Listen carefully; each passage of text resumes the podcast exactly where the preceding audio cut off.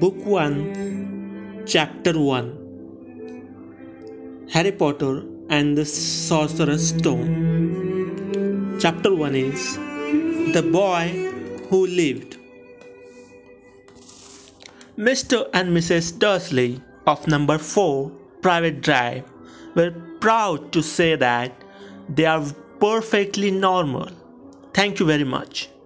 They are the last people you would expect to be involved in anything strange or mysterious because they just didn't hold with such nonsense. Mr. Dursley was the director of a firm called Grunnings, which made drills.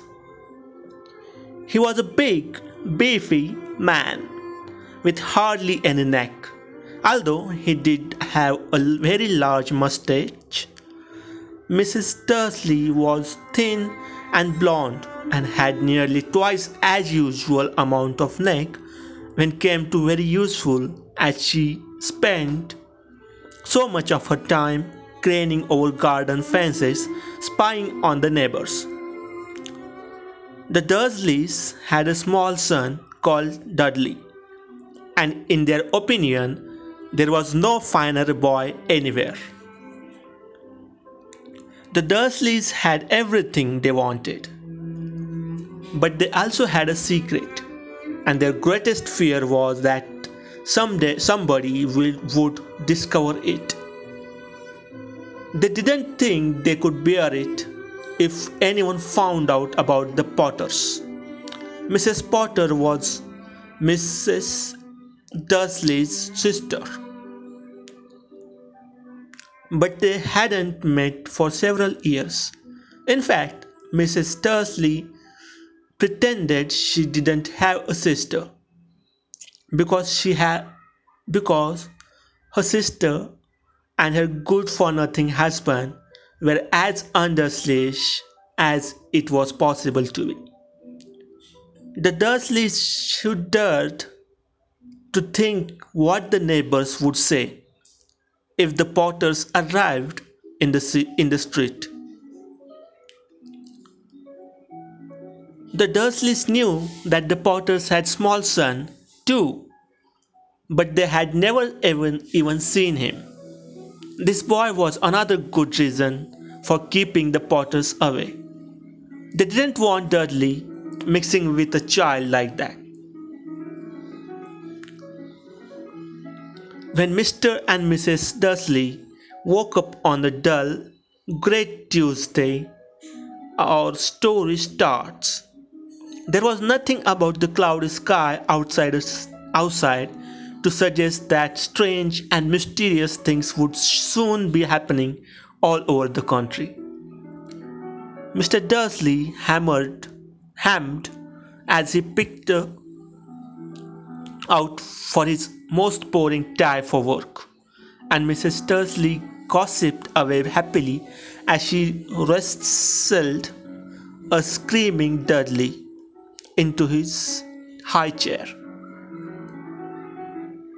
None of them noticed a large tawny owl flutter past the window. A half past eight, Mr. Dursley picked up his briefcase pecked Mrs. Uh, Dursley on the cheek and tried to kiss Dudley goodbye but missed. Because Dudley was now having a tantrum and throwing his cereals at the walls. Little Tyke, cortlet Mrs. Dursley, as he left the house. He got into his car and backed out for number 4, Stride. It was on the corner of the street that he noticed the first sign of something particular a cat reading a map. For a second, Mr. Dursley didn't realize what he had seen. Then he jerked his, his head around to look again. There was a tabby cat standing on the corner of Privet Drive, but there wasn't a map in sight. What could have he have been thinking of? It must have been a trick of the light. Mr. Dursley blinked and started at, stared at the cat. It stared back. As Mr. Dursley drove around the corner and up the road, he watched the cat in his mirror. It was now reading the sign that said Privet Drive. No, looking at the sign, cats couldn't read maps or signs. Mr. Dursley gave himself a little shake and put the cat out of mind. As he drove towards town, he thought of nothing except a large order of drills he was hoping to get that day. But on the edge of town, drills were driven out of his mind by something else. As he sat in the usual morning traffic jam, he couldn't help noticing that there seemed to be a lot of strangely dressed people around. About people in cloaks. Mr. Dursley couldn't bear bear people who dressed in funny clothes. The get-ups you saw on young people. He supposed this was some stupid new fashion. He drummed his fingers on the steering wheel and his eyes fell on a huddle of those, these weirdos standing quite close by. They were whispering exactly together. Mr. Dursley was en- enraged to see that a couple of them weren't young at all. Why that man had to be older than he was, and wearing an enlarged green cloak. The nerve of him! But then it struck Mr. Dursley that this was probably some silly stunt. These people were obviously collecting for something. Yeah, that would be it. The traffic moved, traffic moved on, and few minutes later, Mr. Dursley arrived in Grunnings parking lot, his mind back on drills. Mr. Dursley always sat with his back to the window in his office on the ninth floor. If he hadn't, he might have found it harder to concentrate on drills that morning. He didn't see the owls swooping past in broad daylight, though people down in the street did. They pointed and gazed open mouthed as owl after owl sped overhead. Most of them had never seen an owl even at night time. Mr. Dursley, however, had a perfectly normal, owl free morning. He yelled at five different people. He made several important telephone calls and shouted a bit more. He was in a very good mood until lunchtime, when he thought he would stretch his legs and walk around the road to buy himself a bun from the bakery. He had forgotten all about the people in cloaks until he passed a group of them next to the baker's. He eyed them angrily as he passed. He didn't know why, but they made him uneasy. This bunch were whisperingly, whispering exci- excitedly too, and he couldn't see a single collecting tin. It was uh, on his way back past them, clutching a large doughnut in a bag, that he caught a few words of what they were saying. saying. The Potters, that's right, that's what I heard. Yes, their son, Harry. Mr. Dursley stopped dead. Fear flooded him. He looked back at the whispers as if he wanted to say something to them, but thought better of it. He dashed back across the road, hurried up to his office, snapped his secretly not to disturb him, seized his telephone, and had almost finished dialing his home number when he changed his mind. He put the receiver back down and stroked his mustache, thinking, no, he was being stupid. Potter wasn't such an unusual name. He was sure there were lots of people called Potter who had a son called Harry. Come to think of it, he wasn't even sure his nephew was called Harry. He had never even seen a boy. It might have been Harry. Harvey, or Harold. There was no point in worrying Mrs. Dursley. She always got too upset at any mention of her sister. He didn't blame her. If he had a sister like that, but all the same, those people in cloaks. He found it a lot harder, harder to concentrate on drills on drills that afternoon. And when he left the building at five o'clock, he was still so worried that he walked straight into someone's just outside the door. Sorry, he grunted as the tiny old, old man stumped, stumbled and almost fell. It was a few seconds before Mr. Dursley realized that the man was wearing a violet cloak. He didn't seem at all upset at being almost knocked to the ground. On the contrary, his face split into a wide smile, and he said in a squeaky voice that made passerby stare, Don't be sorry, my dear sir for nothing could upset me today. Rejoice, for you know who has gone at last. Even muggles like yourself should be celebrating this happy, happy day. And the old man hugged the Mr. Dursley around the middle and walked off.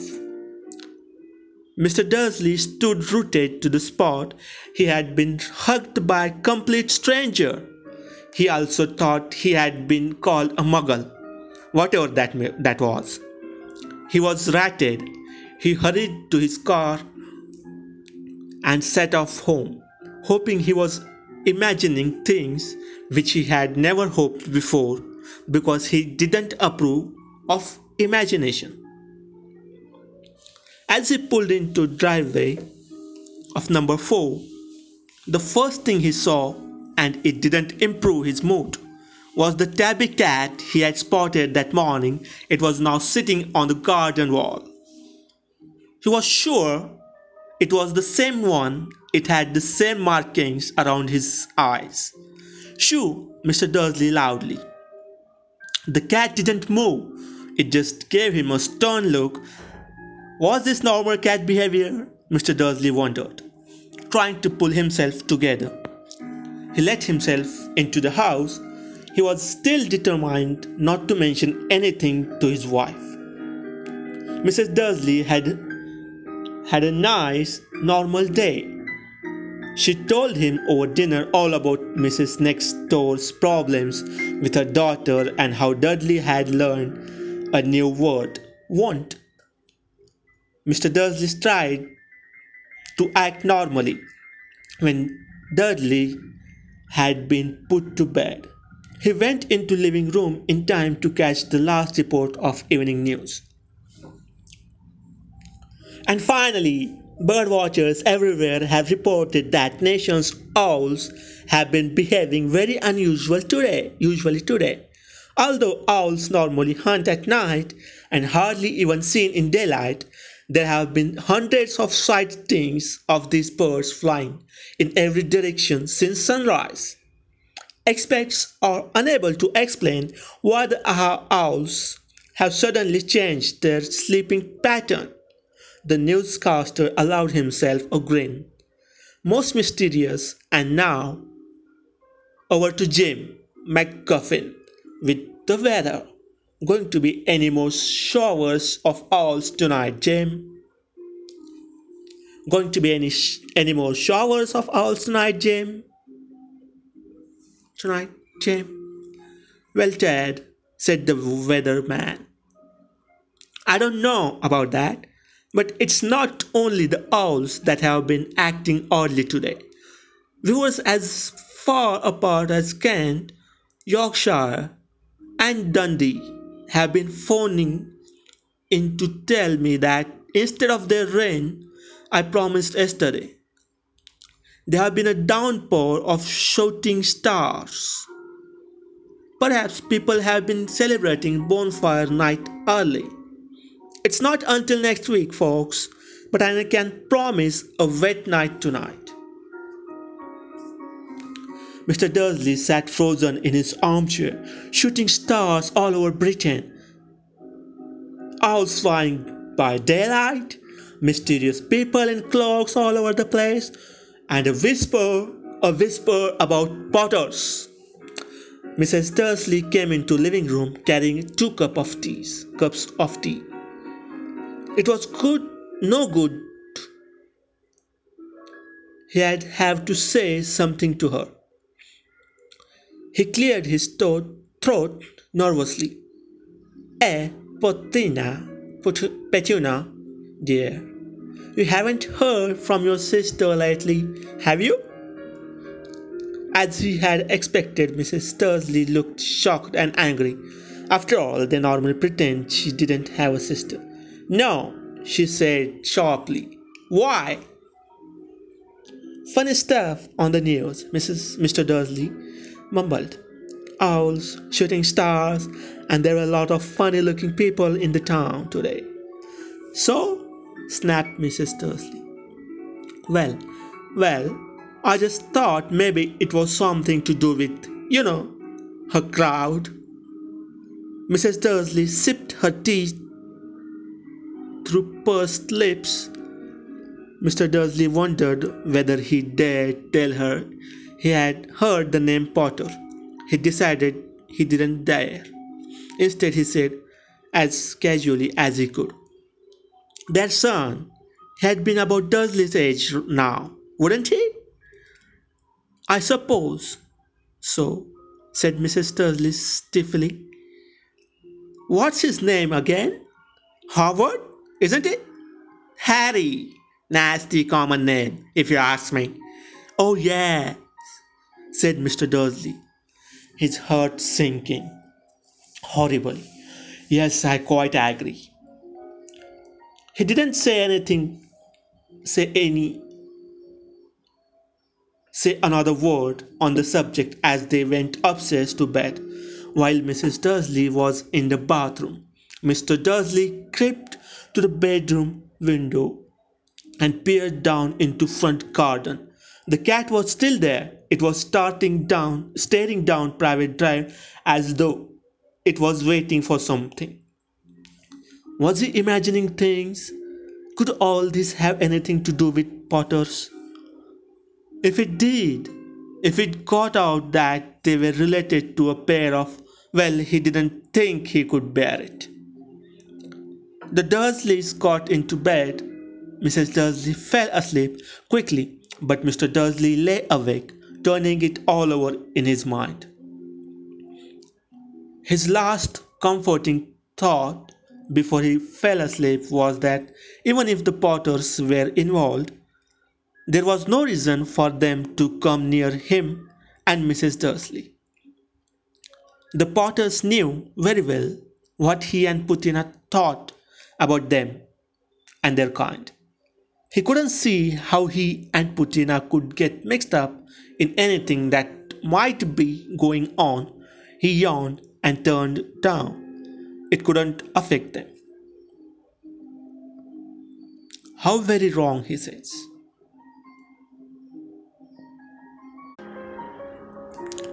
Mr. Dursley might have been drifting into an uneasy sleep, but the cat on the wall outside was showing no sign of sleepiness.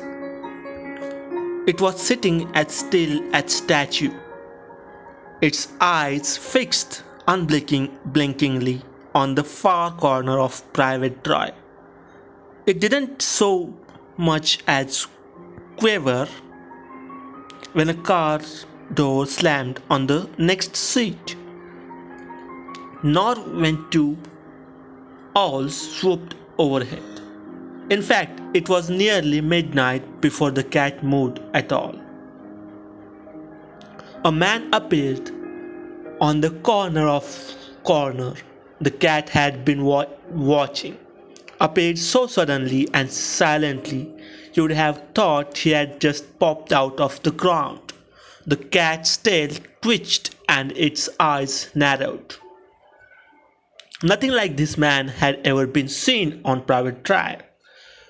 He was tall, thin, very old, judging by the silver of his hair and beard. which were both long enough to tuck into his belt. He was wearing long robes, a purple cloak that swept the ground, and high heeled, buckled boots.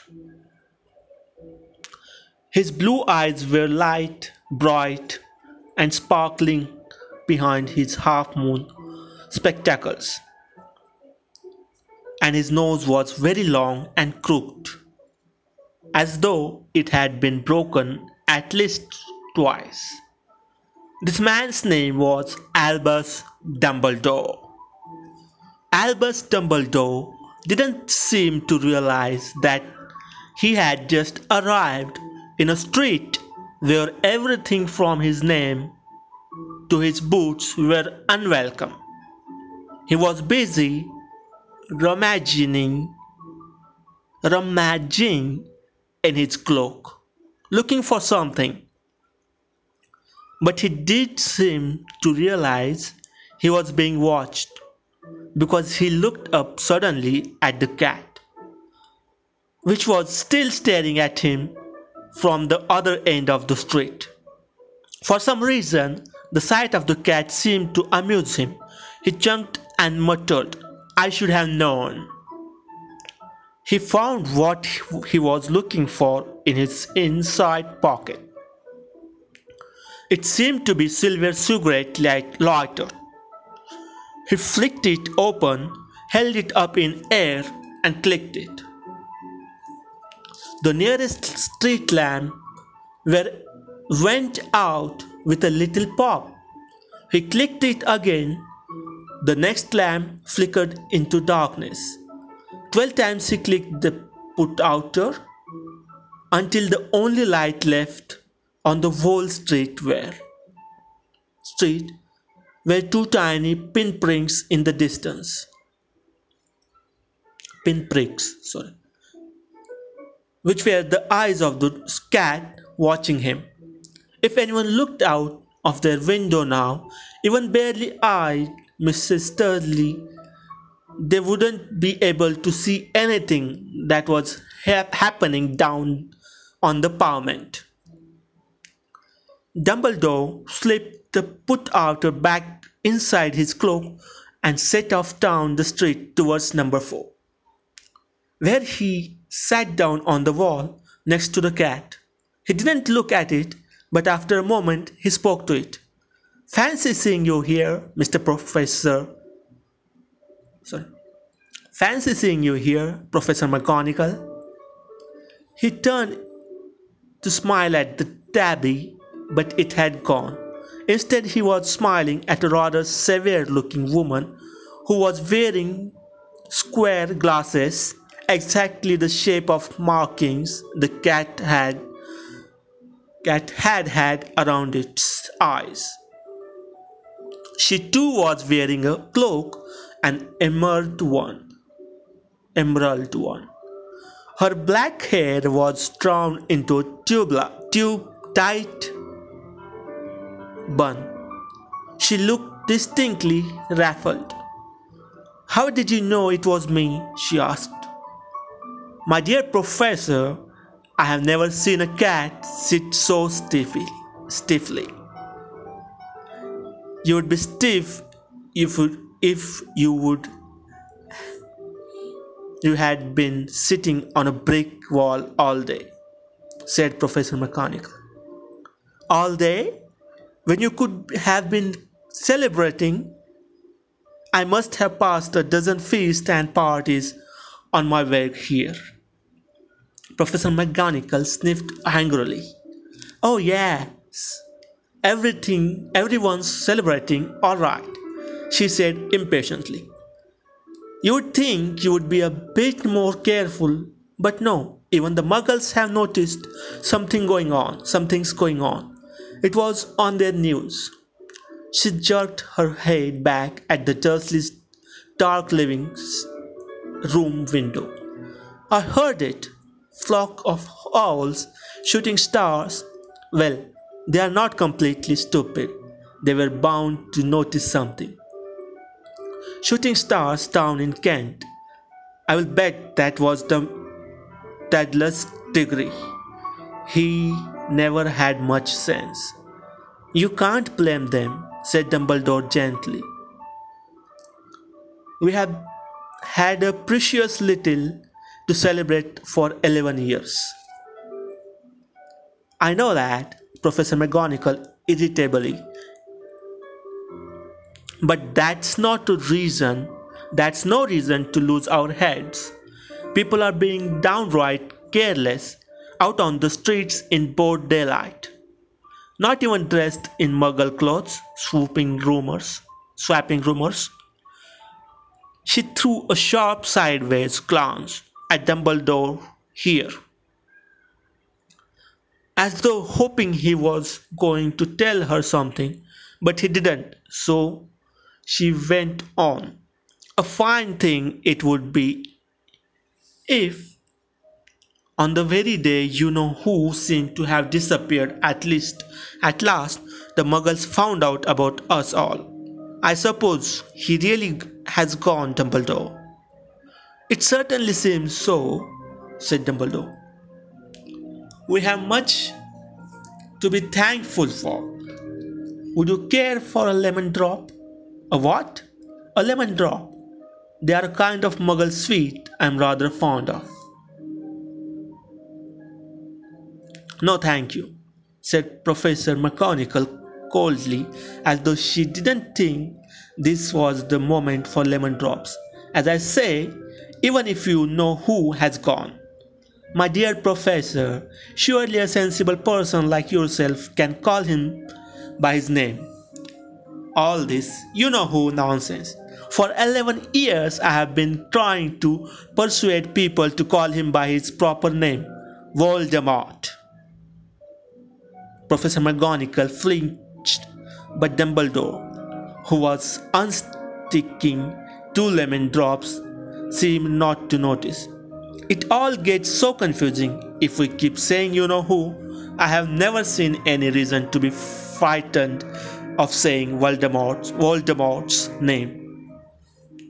I know you haven't, said Professor McGonagall, sounding half exasperated, half admiring. But you are different. Everyone knows you are the only one you know who. Oh, oh. All right, Voldemort was frightened off. You flattered me, said Dumbledore calmly. Voldemort had powers I will never have, only because you are too well noble to use them. It's lucky it's dark. I haven't blushed so much since Madame Pomfrey told me she liked my new earmuffs. Professor McGonagall shot a sharp look at Dumbledore and said, The owls are nothing next to the rumors that are flying around. You know what everyone's saying about why he's disappeared, about what finally stopped him. It seems that Professor McGonagall had reached the point she was most anxious to discuss. The real reason she had been waiting on a cold, hard wall and day, all day. For neither as a cat nor as a woman had she fixed Dumbledore with such a piercing stare as she did now. It was plain that whatever everyone was saying, she was not going to believe it until Dumbledore told her it was true. Dumbledore, however, close was choosing another lemon drop and did not answer. What they are saying, she pressed on, is that last night when Voldemort turned up into Godric's Hollow, he went to find the Potters. The rumors is that Lily and James Potter are are that they are dead. Dumbledore bowed his head. Professor McGonagall gasped. Lily and James, I can't believe it. I didn't want to believe it. Oh, Albus. Dumbledore reached out and patted her on the shoulder. I know, I know, he said heavily. Professor McGonagall's voice trembled as she went on. That's not all. They are saying he tried to kill the potter's son, Harry, but he couldn't. He couldn't kill that little boy. No one knows why or how, but they are saying that when he couldn't kill Harry Potter, Voldemort's power somehow broke, and that's why he is gone. Dumbledore nodded glumly. glumly. It's it's true, flattered Professor McGonagall. It's true, flattered Professor McGonagall. After all this done, all the people he has killed, he couldn't kill a little boy? It's just astounding of all the things to stop him, but how in the name of heaven did Harry survive? We can only guess, said Dumbledore. We may never know. We may never know. Professor McGonagall pulled out a lace handkerchief and dabbed at her eyes beneath her spectacles. Dumbledore gave a great sniff as he took a golden watch from his pocket and examined it. It was a very odd watch. It had 12 hands but no numbers. Instead, little planets were moving around the edge. It must have made sense to Dumbledore, though because he put it back in his pocket and said Hagrid's slate. I suppose it was he who told you. Hagrid's slate. I suppose it was he who told you I would be here, by the way. Yes, Professor McGonagall. And I don't suppose you are going to tell me why you are here, of all places.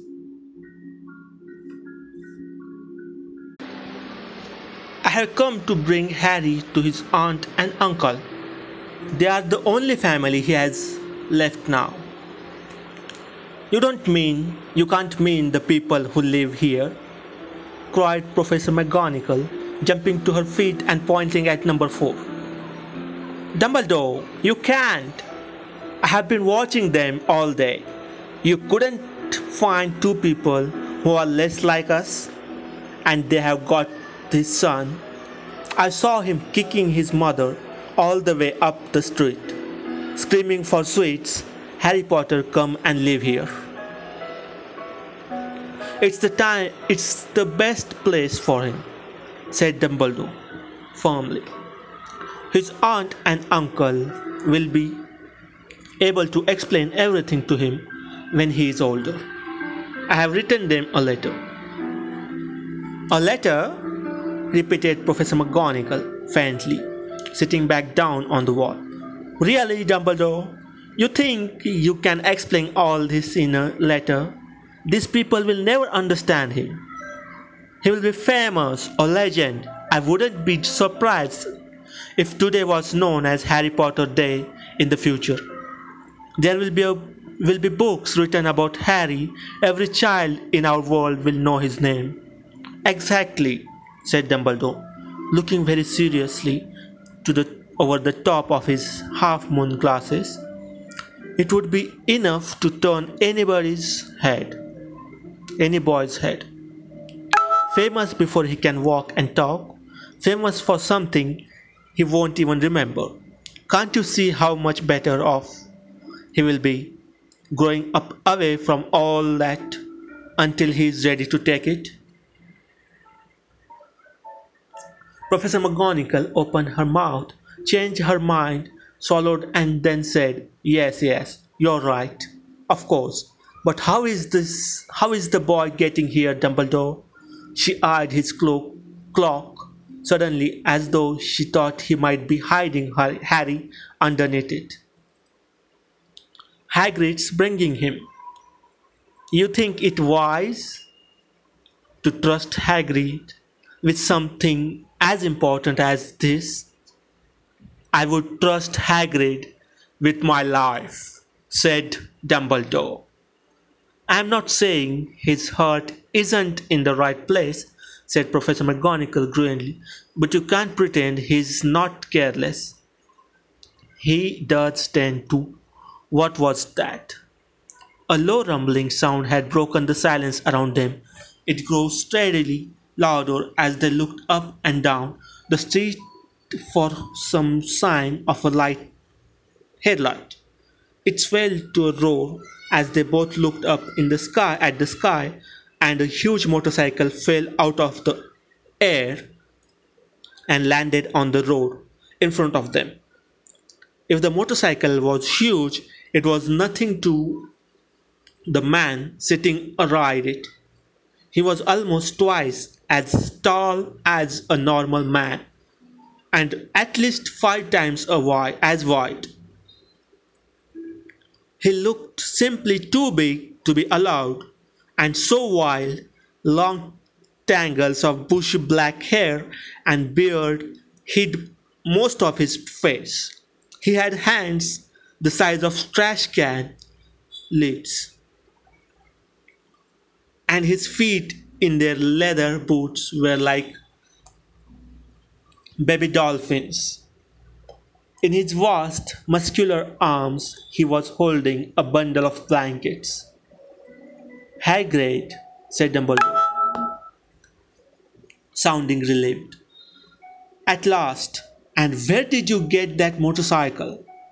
Borrowed it, Professor Dumbledore, sir, said the giant, climbing carefully off the motorcycle as he spoke. Young Sirius Black lent it to me. I have got him, sir. I got him, sir. No problems were there? No, sir. House was almost destroyed, but I got him out all right before the muggles started swarming around. He fell asleep as as we was flying over the Bristol. Dumbledore and Professor McGonagall bent forward over the bundle of blankets. Inside, just visible, was a boy, baby boy, fast asleep. Under the tuft of jet black hair over his forehead, they could see a curiously shaped cut, like a bolt of lightning. Is that where? whispered Professor McGonagall. Yes, said Dumbledore. He will have that scar forever. Couldn't you do something about it, Dumbledore? Even, even if I could, I wouldn't. Scars can come in handy. I have one myself above my left knee that that is a perfect map of the London Underground. Well, give him here, Hagrid. We'd better get this over with. Dumbledore took Harry in his arms and turned towards Dursley's house. Could I could I say good-bye to him, sir? asked Hagrid. He bent his great shaggy head over Harry and gave him what must have been heavy, stretchy, whiskery kiss. Kiss. Then suddenly Hagrid let out a howl like wounded dog. Shh! hissed Professor McGonagall. You will wake the muggles. Sorry, sobbed Hagrid, taking out a large spotted handkerchief and buried his face in it. But I, I can't, can't stand it. Lily and James stared, and poor little Harry off to live with muggles. Yes, yes, it's all very sad, but get a grip on yourself, Hagrid, or we will be found. Professor McGonagall whispered, patting Hagrid gingerly on the arm as Dumbledore stepped over the low garden wall and walked to the front door. He laid Harry gently on the doorstep, took a letter out of his cloak and tucked it inside Harry's blanket, and then came back to the other two. For a full minute the three of them stood and looked at the little bundle. Hagrid's shoulders shook. Professor McGonagall blinked furiously, and the twinkling light that usually shone from Dumbledore's eyes seemed to have gone out. Well, said Dumbledore finally, that's that. We have no business staying here. We must as well go and join the celebrations. Yeah, said Hagrid in a very muffled voice. I would best get this spike away. Good night, sir, Professor McGonagall. Professor Dumbledore, sir. Wiping his streaming eyes on his jacket sleeve, Hagrid swung himself into motorcycle cycle bike and kicked the engine into life with a roar of rose into the air and off into the night. I shall see you soon. I expect Professor McGonagall, said Dumbledore, nodding to her. Professor McGonagall blew her nose in reply. Dumbledore turned and walked back down the street. On the corner, he stopped and looked and took out the silver put outer. He clicked it once, and twelve balls of light sped back to their street lamps, so that Privet Drive glowed suddenly orange, and he could make out the tabby cat sneaking, slinking around the corner at the other end of the street. He could just see the bundle of blankets on the step of number four. Good luck, Harry, he murmured. He turned on his heel, and with a swish, swish of his cloak, he was gone. A breeze ruffled the neat hedge of Privet Drive, which lay silent and tidy under the inky sky, the very last place you would expect astonishing things to happen. Harry Potter rolled over inside his blankets without waking up. One small hand closed on the little letter beside him, and he slept on. Not knowing he was special, not knowing he was famous, not knowing he would be woken in a few hours. Time by Mrs. Dursley screamed as she opened the front door to put out the milk bottles. Not that he would spend the next few weeks being propped and pinched by his cousin Dudley. He couldn't know that at this very moment people meeting in secret all over the country were holding up their glasses and saying in hushed voices, To Harry Potter and the boy who lived. The end. Chapter 1. Bye bye, guys. See you next week.